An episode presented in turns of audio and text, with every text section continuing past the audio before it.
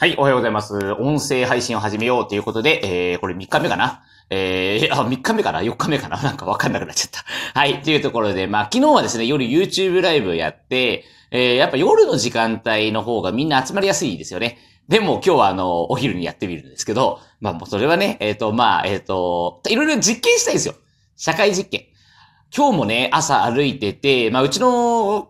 会社の近く、まあ、会社的にも僕は基本的に一人しかいないんですけど、うちの会社の近くって、富士通っていう会社があるんですね。で、富士通って会社があるんですけど、本当に普段の10分の1じゃないですか、月曜日。やっぱ外出自粛、ね、平日も。で、やろうと思ったらみんなできるっていうことで、まあ、あの僕もね、えー、まあ、YouTube ライブ昨日やって、まあ、20人ぐらいね。まあ、20人なんですけどね。チャンネル登録者数、まあ、2200人昨日達成して、まあ、その中で、まあ、20人なんで、まあ、多いか少ないかっていうのはね、まあ、少ないんでしょうけど、でもそうは言ってもね、みんながやっぱりチャット欄でね、えー、ワイワイ、その音声配信じゃないですけど、えー、コミュニケーション取ったりとか、まあ、チャットの中であの、なんか、えっ、ー、と、笑っちゃうようなね、出来事もあったりとかで、まあ、どこかでやっぱりその1時間とかでも、あの、そろばんに関することで、まあ僕そろばん塾やってるんで、まあ、そのごっちゃな感じがいいですよね。そろばん習ってる子、そろばん習ってる子のお父さん、そろばん習ってる子のお母さん、それからそろばんの先生、で、それがあの、ガーナにもいるみたいな。ね、ガーナとか日本とかでもそろばんの先生が、なんかごちゃ混ぜ感になってる感じが、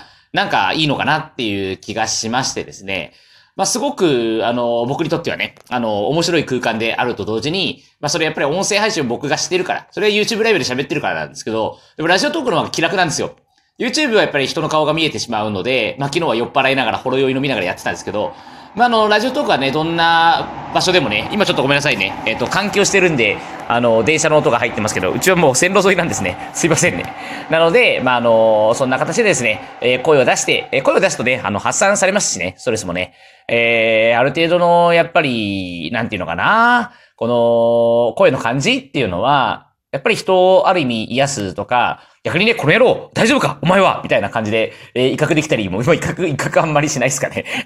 なんで威嚇になってんだよみたいな感じですけど、まあまあまあね、そんな感じでね。音声配信すると、まあ別にお互いにね、1対1で喋って飛沫感染がどうのこうのとかっていうのは、えー、ないですけどね。えー、飛沫が飛んでもあの、スマホの上に飛沫が飛ぶみたいな感じでね。僕ね、ちょっと腹並び悪いんでね、ちょっと飛沫がすごいスマホに今飛んでますけど、はい。まあ、ただ強制は僕は嫌なんで、僕はもうあくまで、えっと、自然にね、今の子供たちはね、みんな強制してますけどね。いや僕は小さい頃やっとけばよかったなと思いますが、僕はあの、ありのままで自然にいろいろラジオトークも YouTube ライブも、えー、喋っていきたいと思ってますので、まあ今日はですね、まずは何をしに行くかっていうと、まあ、融資を申し込みに行く予定ですね。やっぱりそのコロナ関連でですね、残念ながら4月、3月、4月は売り上げが、まあ、えっとね、例に漏れず落ちそうというところでですね、えー、大田区のその、斡旋制度を使えるようなためにですね、実は僕はあの外部からお金が借りたことがないので、あの、自分の資金か、えっと、親族に借りるっていうことをしかしたことがなかったんでね。まあちょっとこれは一つの、まあチャレンジっていうよりも、